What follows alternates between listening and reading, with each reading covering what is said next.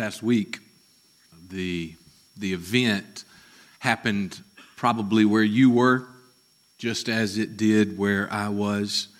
There was a number of gifts with wrapping paper strewn everywhere, all around them. There were moments of uh, you being extremely full, even past full. And um, where I was, I took just a second, and I, I, was I was in the corner as I normally try to be, out of the out of the focus, and I was looking at one of my family members, um, and I, I just started thinking in this year. It was the first year that she had been without her mother. It's my aunt. She had been without her mother, who she lived with the whole year. Almost two years since we buried my grandmother, but but the whole year passed, and, and I was just looking at her, and I was thinking about her. I was thinking about my mom. I was thinking about their two um, brothers, my uncles, and I was thinking, wow, what a year.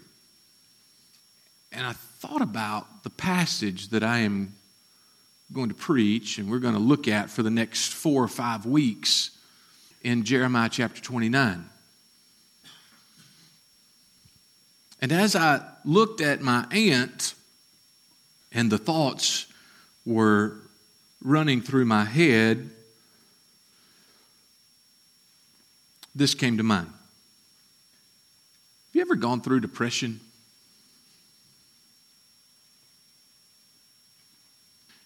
We live in the West, especially us men. We don't like to admit when that word hits us. But have you ever gone through depressions? Have you, have you ever been depressed? I don't mean that, that you lost a, a, job bid or even that you lost a job, you lost a pet, you, you lost a loved one. Those are all symptoms of depression. But that's not depression. Have you ever found yourself in the state of depression. All of those things that I stated and 10,000 others. Others like divorce, students, you fell a class, demotion at work, winter. I, I served on, on staff once, and uh, one of the uh, staff members, um, her husband, every time winter came, he worked nights. Every time winter came, he just got depressed for like two and a half, three months. And it was all because he never saw the sun. Never saw it. Maybe it's financial issues. Maybe it's health, uh, relationship you're fighting, or even a lack of relationship. All of those might be symptoms or even triggers for depression. And as I read uh, Jeremiah chapter 29, we're going to read the first few verses this morning, but as I read those verses, I was brought to the realization, was reminded, fresh and anew, that depression is real. It's something that millions of Americans, millions and millions of people, that they deal with it. It might even be, and I would say oftentimes, it goes under the surface and not even noticed the passage that we're going to focus on, Jeremiah chapter 29. If you have a copy of God's Word, turn with me to this passage. It is not 2018 yet. It's a few more hours before that comes about in Mississippi. But this is the passage that we will look at through the month of January as we look at vision and a a focus on our Father and a focus on our city. Jeremiah chapter 29, the first 14 verses read as following. These are the words of the letter that Jeremiah the prophet sent from Jerusalem to the surviving elders of the exiles, to the priests, the prophets, and all the people whom Nebuchadnezzar had taken into exile from Jerusalem to Babylon. This was after King Jeconiah and the queen mother, the eunuchs, the officials of Judah and Jerusalem, the craftsmen and the metal workers had departed from Jerusalem. The letter was sent by the hand of Elasah, the son of Shaphan, and Jeremiah, the son of Hilkiah, whom Zedekiah, the king of Judah, sent to Babylon to Nebuchadnezzar, king of Babylon. And it said, Now listen to these words. Thus says the Lord of hosts, the God of Israel, to all the exiles whom I have sent into exile from Jerusalem to Babylon. Build houses, live in them, plant gardens, and eat their produce. Take wives and have your sons and daughters take wives for your sons, and give your daughters in marriage, that they may bear sons and daughters, multiply there, do not decrease. Here's verse 7 But seek the welfare of the city where I have sent you into exile and pray to the Lord on its behalf, for in its welfare, in the city's welfare, you will find your welfare. For thus says the Lord of hosts, the God of Israel Do not let your prophets or your diviners who are among you deceive you.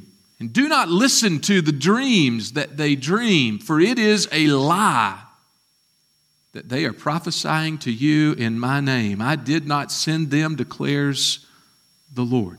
For thus says the Lord, whom uh, when 70 years are completed for Babylon, I will visit you, and I will fulfill to you my promise and bring you back to this place. For I know, I know the plans I have for you, declares the Lord. Plans for welfare and not for evil to give you a future and a hope.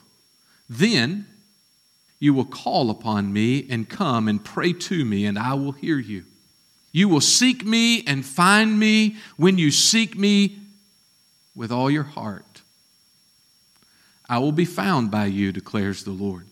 And I will restore your fortunes and gather you from all the nations and all the places where I have driven you declares the Lord. And I will bring you back to the place from which I sent you into exile. Let's pray. Father, I pray that, God, as we read this, Lord, as we take just a few moments and we think about just didn't overarching thoughts on this passage. God, may we, may we get it right. May we, may we truly do it justice to understand as much as we can, Father, as much as we can, what's going on in Jeremiah chapter 29. And God, in the coming days, the coming weeks, as we we pick out different pieces of this passage, of this letter that you sent to your people. God, may it drive deep into our hearts, your people here at River Bend. May we hold fast to your promise. God, I'm thankful for your word. I'm thankful to, to stand on your word. You have breathed this passage Father, for this body, I pray that we would understand it and live it out in the day that we live. I ask it in Christ's name. Amen. You know, Solomon wrote in Proverbs chapter 29 a verse that, that most of us look at, most of us being pastors, that we look at and church people look at and when they think of vision In Proverbs chapter 29, verse 18, here's what Solomon stated uh, um, about this verse. And I'm going to read it in the ESV, and then I'm going to read it for us in the King James Version because I like the King James Version, how, he, how they put the words. But here is the ESV. Where there's no prophetic vision, the people, they cast off restraint, but blessed is he who keeps the law. And then the King James states it, states it, states it this way Where there's no vision, the people perish. But he that keepeth the law, he who keeps the law, happy is he. Where there's no vision, where there's no prophetic vision, where God has not spoken into a, a life, people go every different direction. But Solomon says if, if you and I would just understand and we would take this word, we would live our days, our moments, our months, and our years by this, the law, His law, His word. Oh, there's direction. And you and I will be happy. Not happy in a situational statement, but happy in our lives. I told you it's not 2018 yet, but let's start a new practice. At our house, we got to do something new like every two weeks because after a day we forget about it, and so we come up with something new like two weeks later. Might happen in your house. Hopefully it doesn't, but it does in ours. And so, you're like, what in the world is this guy about to do? On the screen, you are going to see Jeremiah chapter 29, verse 7. Jeremiah 29, verse 7. This is our verse for the whole of the series. And I want us to get a jump on memorizing this verse by the end of January. So you now have 31 days. 31 days. And you're getting a jump on it, so this is the 32nd. But here's the verse, and we're going to practice it. I'm going to say it out loud, and you're going to say it out loud with me. All right? So I'm going to say a phrase, then you are going to say a phrase. We can do this. I know we're Baptists, but we can do this. But seek the welfare of the city where I have sent you into exile, and pray to the Lord on its behalf. For in its welfare, you will find your welfare. You did good, but I think we can do better. All right? But seek the welfare of the city where I have sent you into exile. And pray to the Lord on its behalf. For in its welfare, you will find your welfare. Jeremiah 29 7. Okay. We got a couple of insights for us from our passage. A couple of insights, just, just overarching thoughts as we begin to unpack over these weeks this passage. Here's the first insight or the first point this morning. Once it sets in, once it sets in, the reality of despair is hard to shake off. The reality of despair is hard to shake off. Once you get it, once it comes on you, it is hard to shake off. There is no way, as I think about the stories of everybody that I see in this room, I don't think that I've heard a story about any of you. Some of you I don't know, but for the vast majority, I do know somewhat of your story. There's no way for us to understand what's going on in the lives of the recipients of this letter. I gave you all those symptoms, symptoms in your life, the, the hardship that, that comes up, maybe those things that trigger despair or depression in your life multiply it times a thousand, and you find yourselves, and I find myself here with Israel. They had seen their hope deflate, and now it is gone. Israel thought that they were God's people. They were. But their actions had led him to send them to the Babylonians, where they were conquered and they took them into captivity. They lost their homes. They lost their homes. They lost their jobs. They lost familiarity. They lost language. They lost culture. They even lost their names. You, you read in the book of Daniel how um, Daniel, Hananiah, Mishael, and Azariah, they go in and they are, their names are changed. Every single person's name was changed as they come in front of Nebuchadnezzar. He says to Daniel, Your name is no longer Daniel, your name is Belteshazzar. Do what? Yeah, God is Baal. Think about that if you're a Jewish, devout Jewish male. No, God is God. God is El, Daniel. No, your God is now Baal. They lost their names. They lost their friends. They lost money. They lost health because of a war that brought about this captivity. Even to the point, you, you, see there in the verse three verses, he says, To the surviving elders, there was a number of them who even lost their lives.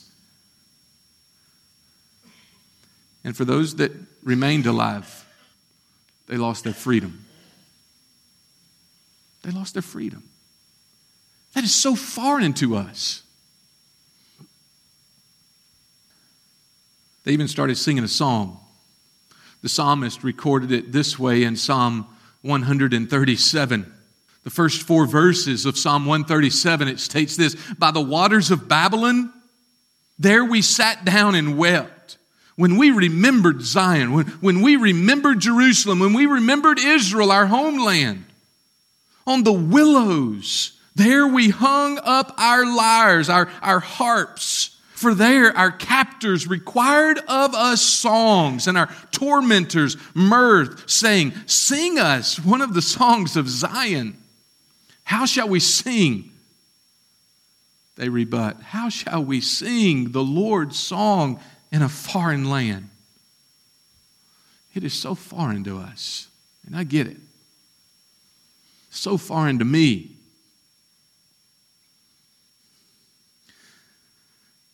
But try to put yourself in that spot.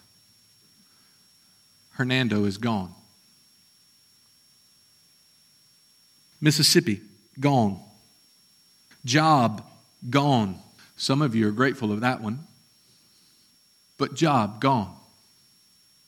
Able to do whatever you want to do, the leisure activity you like, the the thing that gets you by in the evenings and the afternoons for the next day, looking forward to the weekend, the trip, whatever it is, gone. Family relationships, gone. Freedom, gone. You're cast into a new culture. You have to learn a new language. You have to eat new foods obey new customs and laws. Not only were these defeated, they were defeated by the Babylonians, but most of them. They were put on carts or they were made to walk. They were shipped out to a whole new land and a culture. The high class, they were sent off to school, education to be able to mingle into the new culture.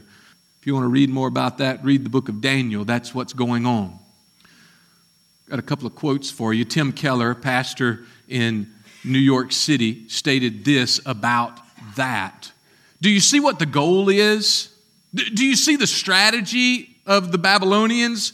You assimilate the people group intellectually, socially, culturally, and spiritually so that community loses its ability to have its own distinctive understanding and interpretation of the world. Within a couple of generations, they're gone. They want the jobs, they want the money, they want the power. In order to get it, you have to become culturally and spiritually and intellectually and socially just like the Babylonians. In a couple of generations, they're gone. Let that sink in for a second. You and I have not been carted off to a brand new land. We have stayed in our homes. We have kept the job. We still have the family relationships. Yet I would state for you and me that is happening every moment and every day as I speak. We are being ushered into culturally, spiritually, intellectually, socially, to be like the Babylonians, to be like this world. And, sir, if you do not take heed, ma'am, if you do not open your eyes, Brian, if you do not, in a couple of generations, we're gone. Oh, Brian, I thought we were doing a vision, like happy, let's do, let's move forward. Once despair sets in, it's hard to shake off.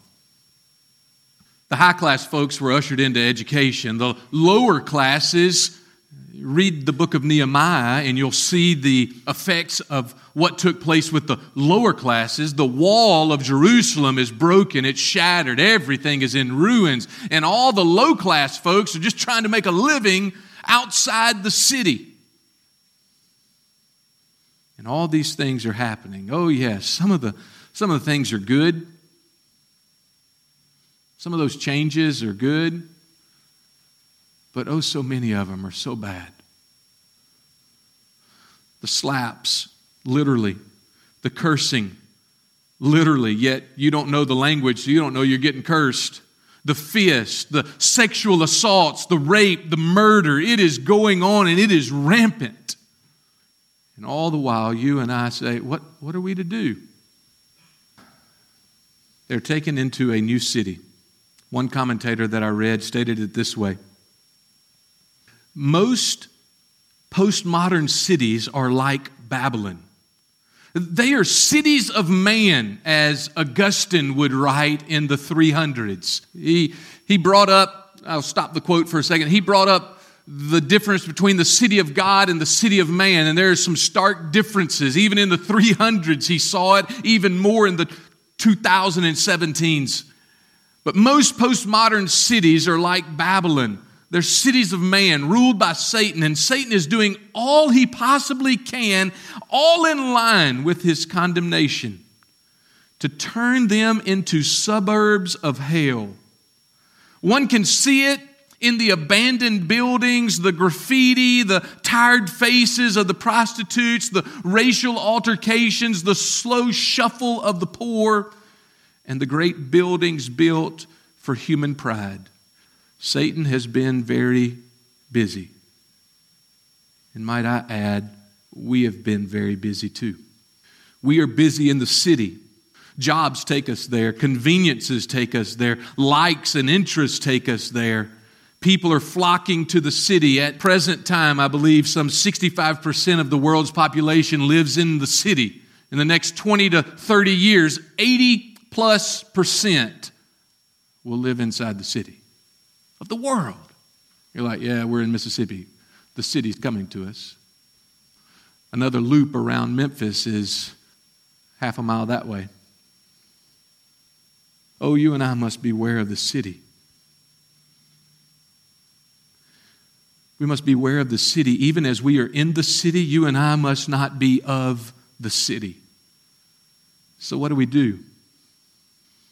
Warren Wiersbe states it this way. You'll see the quote on the screen, I believe. One of the first steps in turning tragedy into triumph is to accept the situation courageously. Put ourselves into the hands of a loving God who makes no mistakes. All those symptoms that I spoke of that might bring you depression, might trigger depression in you, say, Lord, I see it. I have placed myself financially in trouble. I have placed myself, my health is, is not my own. My relationships, they're not my own. I see it. Lord, I fall on my face before you. Please work. Would you do that? Or are you too proud? I'll, I'll get up. I'll, I'll tie my own boots. I just got to make it through another day. I just got to make it through another week. I can do it. I, I got, I've got enough strength. Or would we honestly, humbly fall on our faces before Him? First insight is that once that despair hits you in the face, it's hard to shake off. And it was hard for them to shake off but the greater insight of this whole passage and every other passage in Scripture is this that God is at work. He is at work, even in the midst of discipline, even in the midst that there is pain and anguish and suffering that you and I caused. He's at work. Do you see that in these verses? Look there in verse number four. Thus says the Lord of hosts, the God of Israel. To all the exiles, catch this phrase, whom I have sent into exile from Jerusalem to Babylon. For us to understand that, let me ask you a couple of questions. Do not answer out loud, answer silently to yourself. Don't want anything to happen. Not that it would. First question Do you think God's sovereign?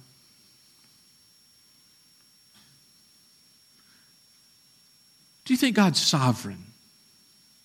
Sovereign is a big word for some of us in the room. Sovereign is, is not a word that we Americans use very much. We don't have a king or a queen as monarch over us in the government. We don't have a dictator over the government that we live under. We have peaceful, quote unquote, elections and changes of power every four years. Is God sovereign? Just so you don't have to Google or Wikipedia it, sovereign means ruler over all things, all people, all things, all creation, time, everything. So is he sovereign?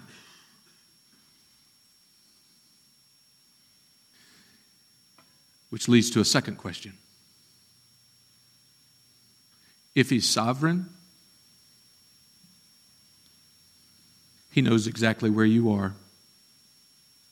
He knows exactly what you're doing at this moment, what you're thinking. He knows why you're doing it. He knows the the joy, He knows the hurt,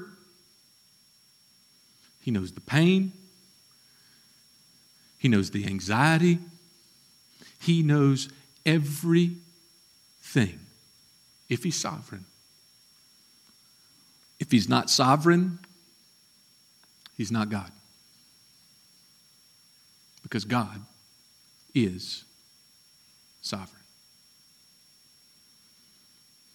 It's been a number of years at a different church that I had a lady come up to me and, and she wanted some counseling.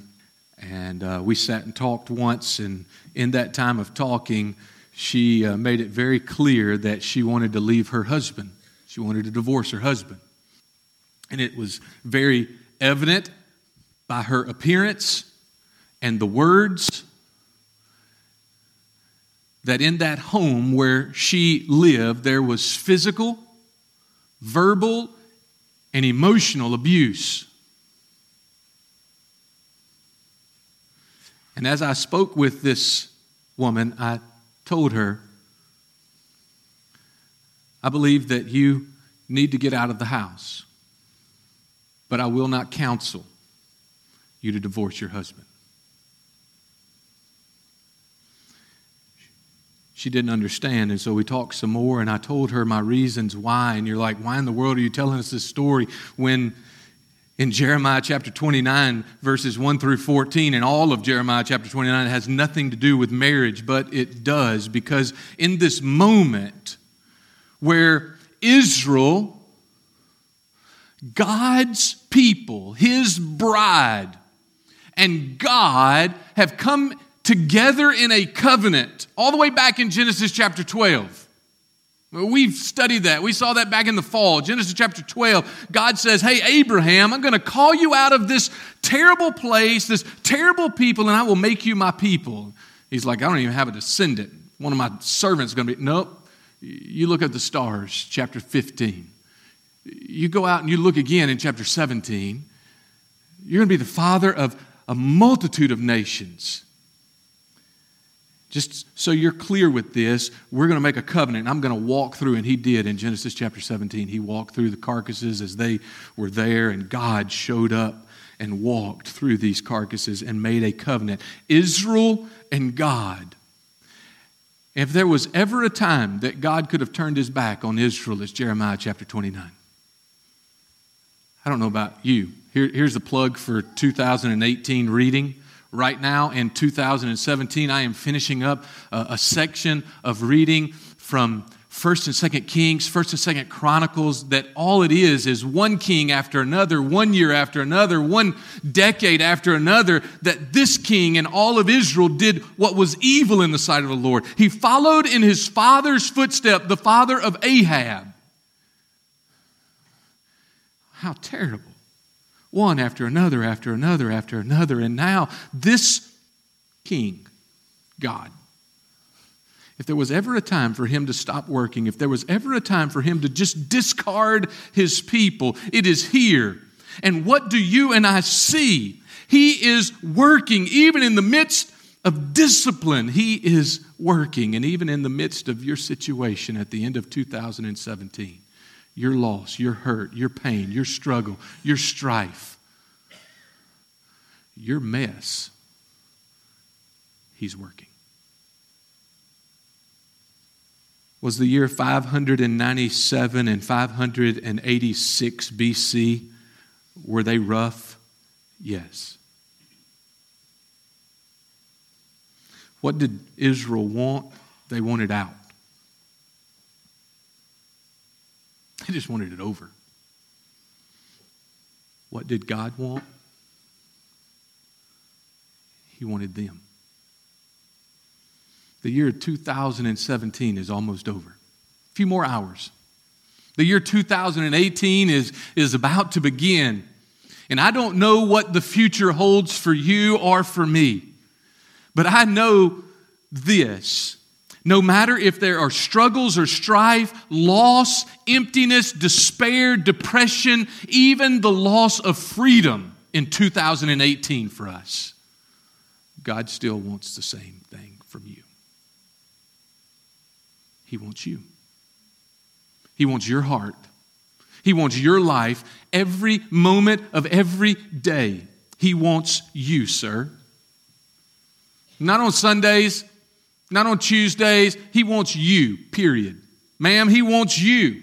He wants me. That's what he wants. That's what he calls for. And for 70 years, these men and women, boys and girls, find themselves in a city that is foreign, in a culture that is foreign. And he says, hey, pray for the welfare of this city because that's where you're going to be. That's where you're going to live. That's where you're going to die. And I will come back in 70 years. But you, if you want welfare, pray for the city. Plant some gardens. Get close. Give your kids off for marriage and get kids back in marriage. But you and I pray for the welfare of this city, for in it you will find your welfare. He's at work in the midst of discipline. But a final thought not only is he at work in the discipline. But if you were to read again verse number 11, he says this to River Bend.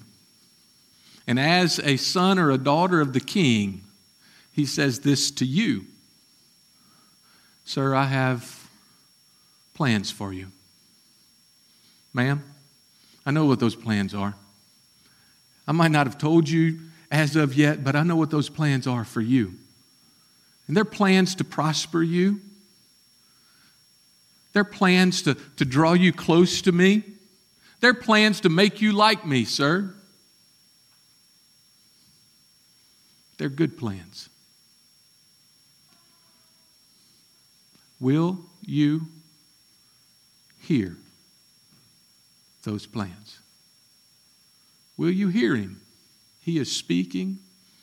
Will you open your eyes, River Bend? He's at work all around you. Everywhere that you go, every single day, every place that I go, He is at work. Will we see Him and will we, as we have studied all of last semester in Connect, will we, like Blackaby states, accept the invitation of Him calling us into His work? I pray that we will. I pray that you will. I pray that I will. And I pray that it starts right now. Heavenly Father, God, I know I say those words almost every time that I start my prayers to you, but those are words that are not flippant. God, I am so thankful that you are my Father. I am so thankful that you know me and that you love me despite of every thought that goes through my mind despite of words that come out of my mouth and actions that I have done and I or that I will not do that you have commanded me to do.